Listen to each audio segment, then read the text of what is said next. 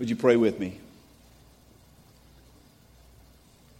Lord, may the words of my mouth and the meditations of my heart be pleasing in your sight, O oh Lord, our rock and our redeemer. Lord, we pray that you would speak today and that your words will be heard and that our hearts will be soft to receive and that we might be forever changed because we encountered you today. In Jesus' name, amen. We talked a little bit about tradition as we started, and, and some of you have traditions in your home, things that are tied to, to some holidays, tied to Christmas, tied to birthdays, things that you always do and you, you look forward to doing each and every year. Those traditions can be really good things. They create memories, things that kind of linger with you, things that you look forward to, things that you anticipate. But traditions aren't always good, are they? Sometimes traditions are, can be like chains that weigh you down. And when it comes to the life of a church, some of you have been in church pretty much all your life. As long as you can remember, you've been in churches. Others of you, to you, church is kind of a new thing. But if you've been in church for a while, you know that even churches have traditions. And traditions aren't always bad, but they aren't always good. Sometimes traditions can be things that weigh you down and hold you back.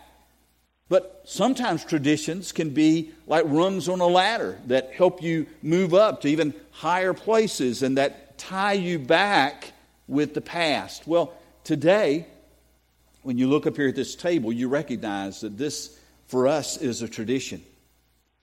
It's not a tradition that a human being made up sometime. They say, hey, wouldn't it be neat if we had a snack in the middle of our worship service? It's a tradition that was given to us by Jesus. And it is absolutely packed, squeezed with, with meaning. It's not something that we want you to, to see as something that's just routine. And so when we celebrate Lord's Supper together, one of the things that we try to do is we try to, we try to point the service to that, to try to help us to remember its significance in our lives and so today, when we celebrate it, that's why I wanted to start the service by asking you really to do that, that checkup of your heart, that checkup of your relationships, to, to look around and say, hey, listen, is there anything that before I come to this table that I need to get resolved with God or get resolved with someone else? This tradition that we celebrate this morning is one of the most beautiful, memorable, stirring traditions that a church can have. Every aspect of this table has meaning. And when we remember that Jesus gave it to us, it gives it even greater meaning. This morning, if you have your Bibles, I invite you to open to 1 Corinthians chapter 11. I want you to hear the words of Paul as he wrote about this, this table and about what we are uh, preparing our hearts to receive today. He writes, beginning in verse 23, 1 Corinthians 11, chapter 11, verse 23. For I received from the Lord what I also passed on to you. A tradition, something that's passed on. On the night he was betrayed, the Lord Jesus took bread and he gave thanks, broke it, and he said, This is my body, which is for you. Do this in remembrance of me. In the same way, after supper, he took he also took the cup and he said, This cup is the new covenant established by my blood. Do this as often as you drink it in remembrance of me. For as often as you eat this bread and drink this cup, you proclaim the Lord's death till he comes. Like most traditions, the Lord's Supper looks backward. It has an anchor in history. And when Jesus sat down with his disciples in that upper room and they shared together in this meal, it also had an anchor in history. A tie to something significant in the past. Now, for them, it was the Passover. As they gathered there and they, they began to, to celebrate that meal together, the reason that they came together And the reason that families today come together and celebrate Passover was to remember. What were they remembering?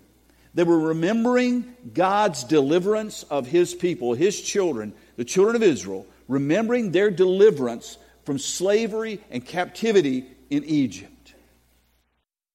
Every aspect of that meal had meaning.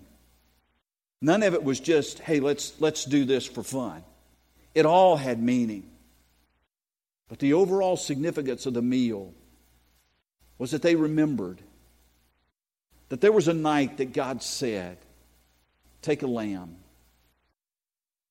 and slaughter it, and take the blood from that lamb and put it over the doorposts of your house. And when the angel of death passes over, when he goes street to street in Egypt. He won't stop at your house. The firstborn in your house will be spared. The angel of death passed over. And, and so each time Jewish families gather to celebrate Passover, they're remembering this deliverance. They're remembering this Passover. This angel of death spared them that the firstborn in their home did not have to die for their sin. And that God rescued them, God saved them. And, and when they came to the Passover and they looked at the bread in the Passover, unleavened, it reminded them of the haste with which they were to leave Egypt. There was no time to to mix the bread and add the yeast and wait for it to rise and then cook it. No, you were to leave in a hurry. You were to leave as, as if you were any moment. You were going to take off. Tuck, tuck your robe into your belt. That's what you did when you were getting ready to, to run. That's what you did when you were getting ready to work to get that robe away from your feet, to allow you freedom of movement. Take it, tuck it into your belt. And that was the way they were to eat it. They were to remember the, the haste with which this meal would be prepared and the haste with which they would leave. Their deliverance was at hand. And when they took the cup and they looked at that red wine in that cup, it would remind them of that lamb's blood that was now on their doorway that was there in order to save the life of the firstborn of every home. And so when Jesus gathered with his disciples, they were sharing in a meal like a meal that they'd shared so many times before. A meal where they ate and they drank and they remembered God's deliverance. And yet this night was different. For just in a few hours, something was going to happen that would absolutely rock their world, and to be honest, rock the world. That would change the way they thought about life, that would change the way they thought about God, that would change the way that they thought about salvation as being something that was simply back there in the past. We had a God who acted in the past, a God who did something in the past. This would be different. And so Jesus took those things that were so familiar the bread and the cup and he put in them new meaning. The meaning that you and I come to celebrate today. This is my body.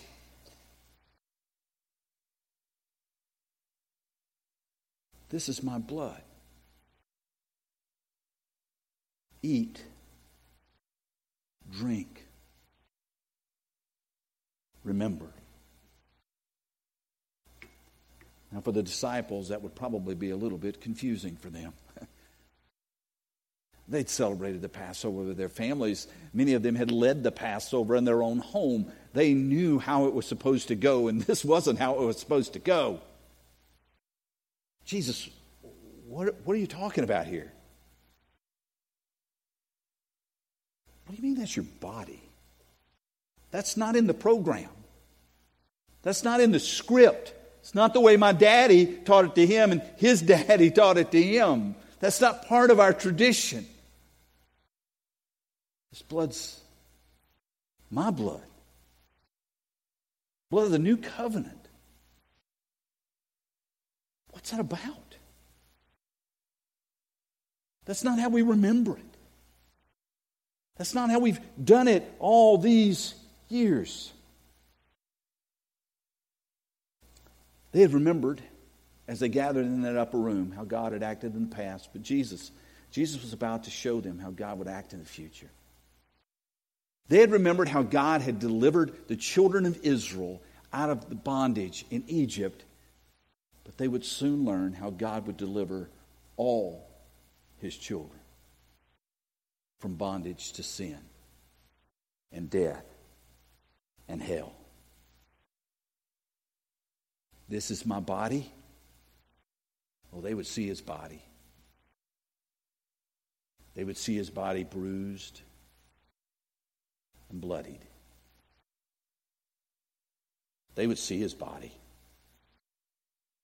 his head pierced with a crown of thorns, his back shredded from a lash, his hands and his feet pierced with nails, his side thrust through with a spear. And what Jesus wanted them to remember when they saw that was this. And what Jesus wants us to remember when we take this bread in our hands was this. This, remember, I wasn't a ghost. I wasn't a legend. I was God in the flesh, God in a body. And I suffered. I bled for your redemption. This is my blood. They would see blood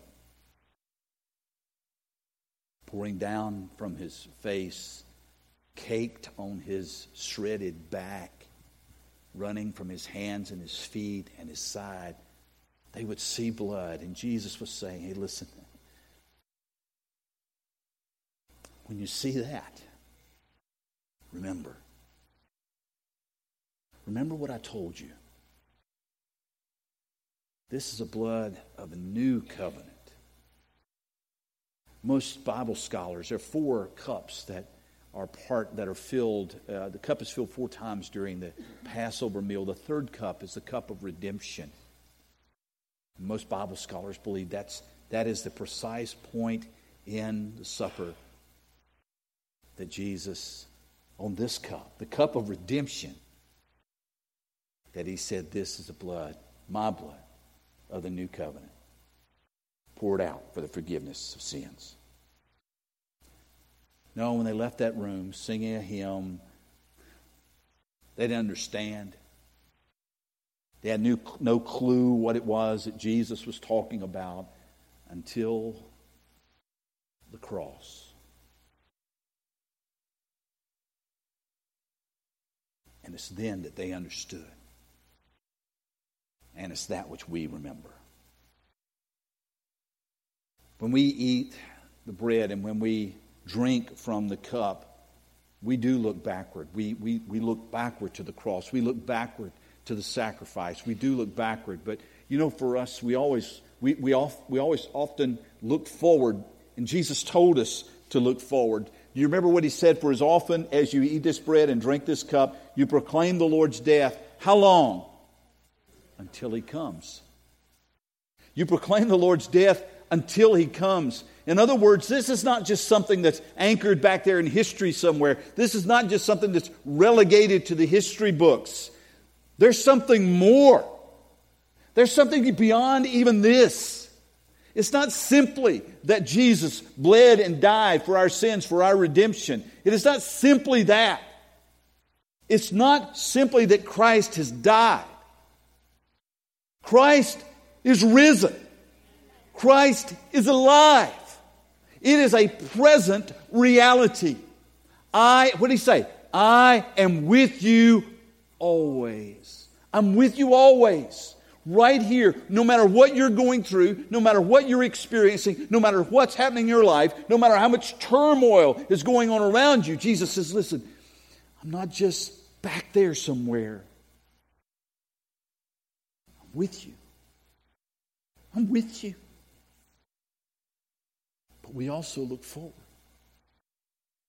Because Jesus made a promise I will come again. I'll come again. And I'll take you with me so that you can be where I am. What a beautiful picture we have.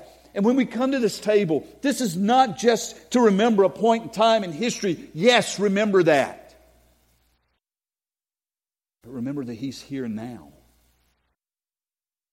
Not simply a God of the history books, but the great I am. God is eternally in the present tense, and He is eternally present.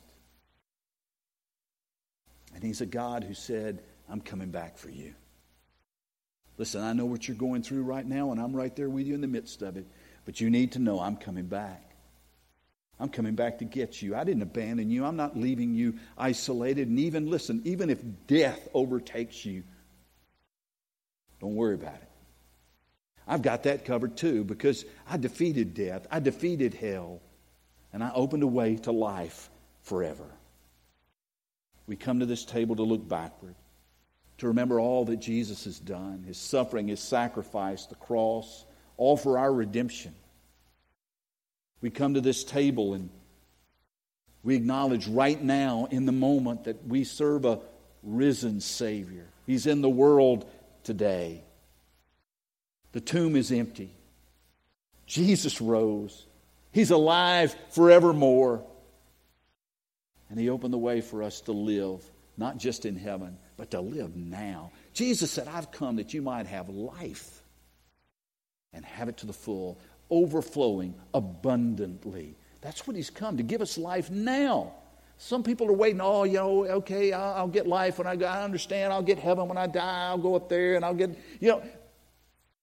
Don't miss this. He wants you to live now. He wants you to have life now. He wants you to have joy now. He wants you to have hope now. He wants you to have peace now. And we come to this table, I hope. Oh, if I could get you to do one thing, is to recognize that we come to this table with anticipation for the return of our Savior. This table is important for what it represents in the past, but it's also a promise a promise that Jesus gave us. You eat this, you drink this until I come back.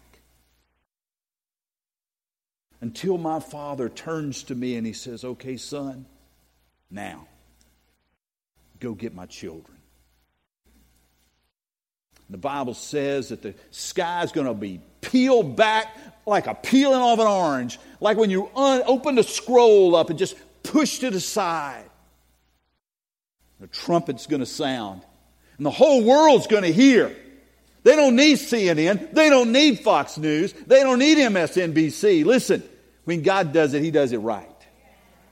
And every eye and every ear will see and hear here comes the victorious King, and He's come for us. Oh, and we come to this table, folks. Do you come with anticipation? Do you come with that beautiful prayer tucked in the back of the book of Revelation? Even so, come, Lord Jesus. Come, Lord Jesus. Oh, Jesus, I want to see your face. I want to see the sky peel back. I want to see you coming in the clouds with all the glory and with myriads and hosts of angels. I want to see you coming. And I'm ready to go to be home with you whenever that time comes. In a few moments, we're going to eat and we're going to drink. And we're going to remember the cross. We're going to remember the suffering. We're going to remember the blood poured out in the body, beaten, bruised, and crucified. We're going to remember that. But when we come to this table, I hope that you'll also remember that He's here now. He's here right now. He's, he's as alive now as he's ever been. No, you can't see him. You can't touch him. You can't do, uh, you know, just reach over and, and, and put your hand in the, in the wound. You can't do that now. No. But it's no less real. He's no less here. When we eat and drink, we have that anticipation. Now, here, listen. Some of you are ready for this. Some of you are. You've walked with Jesus for years. You've spent time reflecting on this great sacrifice. You've closed your eyes and you've pictured what it must have been like to be among the crowd when they shouted, Crucify! Crucify! There are times you can almost hear those spikes being driven into his hands and feet.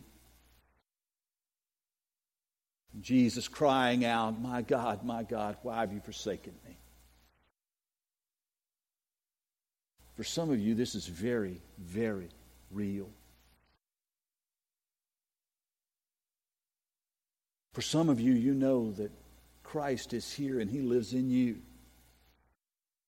And that you have life, not just life in heaven, but life right now in him.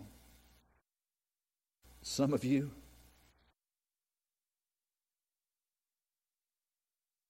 you pray that prayer, Come, Lord Jesus.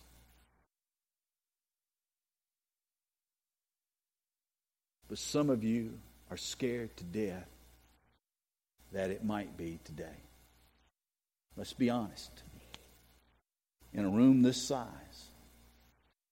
even if it isn't a church building, there's some of you who know that if Jesus came back today, that he might not take you with him. You don't have that confidence. Your prayer is not, Come, Lord Jesus. Your prayer is, Hey, could you wait a while? Here's what I don't want you thinking. I don't want you thinking, Hey, wait a while until I get my life straightened out.